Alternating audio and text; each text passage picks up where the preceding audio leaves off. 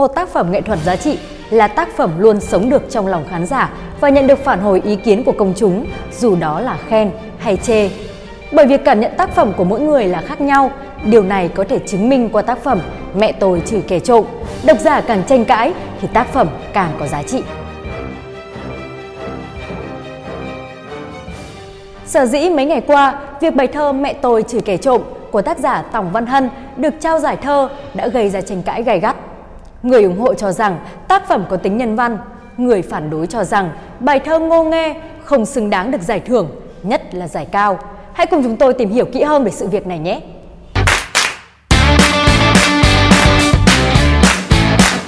Ngày 9 tháng 4, báo Văn nghệ tổ chức trao giải cuộc thi thơ trên báo Văn nghệ năm 2019-2020 với hai giải B trao cho các tác giả Tòng Văn Hân ở Điện Biên và Nguyễn Văn Song, Hưng Yên.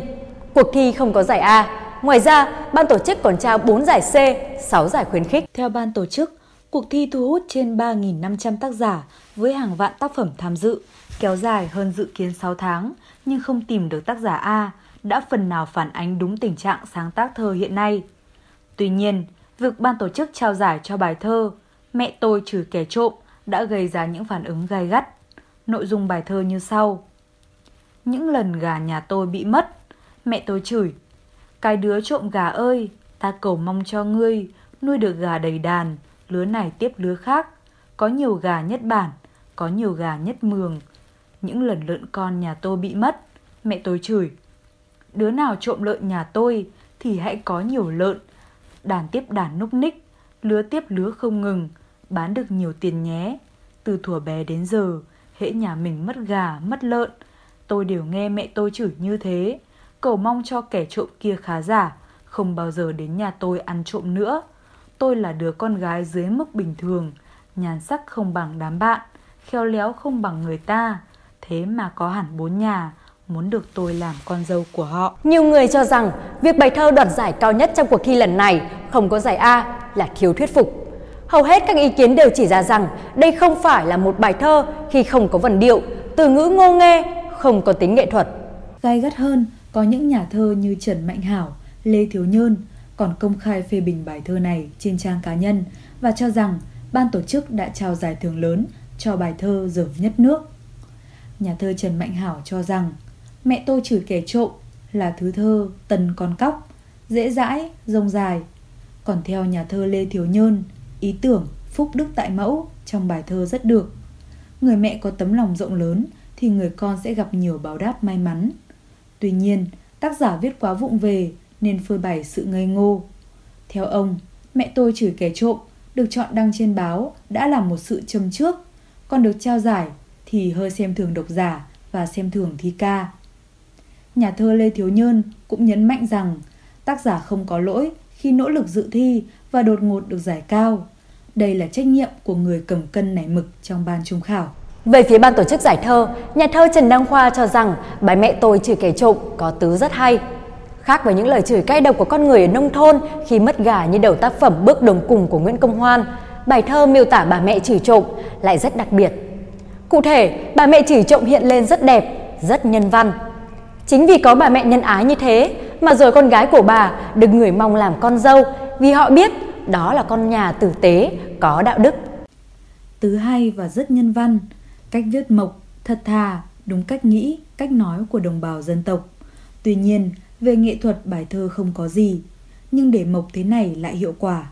Để viết có vần, có ngôn ngữ bóng bẩy chả khó gì, nhưng như thế sẽ mất đi sự chất phác của người dân tộc. Cách viết như tác giả là hợp lý, Bài thơ không vần điệu, ngôn ngữ không đặc biệt, nhưng thật thà. Cái hay của bài thơ cũng là ở chỗ đó. Tôi cho rằng đó là bài thơ hay nhưng không toàn bích. Nếu toàn bích, nó đã giải nhất rồi, ông nói. Chủ tịch Hội đồng Trung khảo cuộc thi, nhà thơ Hữu Thỉnh bảo vệ quan điểm khi cho rằng thơ của Tổng Văn Hân rất được. Lẽ thường, khi trừ kẻ trộm, người ta sẽ nguyền rủa kẻ trộm như gặp những tai ương. Còn mẹ tôi chửi kẻ trộm lại mong cho kẻ trộm đủ ăn, giàu có, tử tế để không phải đi ăn trộm nữa.